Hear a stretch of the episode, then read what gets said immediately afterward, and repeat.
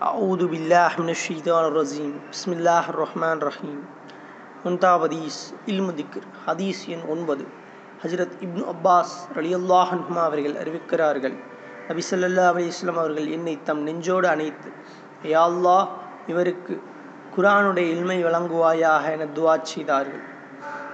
ஹதீஸ் எண் ஒன்பது. ஹஜரத் இப்னு அப்பாஸ் ரலியுல்லாஹ் ஹன்மா அவர்கள் அறிவிக்கிறார்கள் நபி சொல்லல்லா அலி இஸ்லாம் அவர்கள் என்னை தம் நெஞ்சோடு அணைத்து யா அல்லாஹ் இவருக்கு குரானுடைய இல்மை வழங்குவாயாக என துவா செய்தார்கள். நூல் புஹாரி ஹதீஸ் ஒன்பது. ஹஜரத் இப்னு அப்பாஸ் அல்லாஹ் அன்ஹுமா அவர்கள் அறிவிக்கிறார்கள். நபி ஸல்லல்லாஹு அலைஹி அவர்கள் என்னை தம் நெஞ்சோடு அணைத்து யாழ்லா இவருக்கு குரானுடைய இல்மை வழங்குவாயாக என துவா செய்தார்கள். நூல் புஹாரி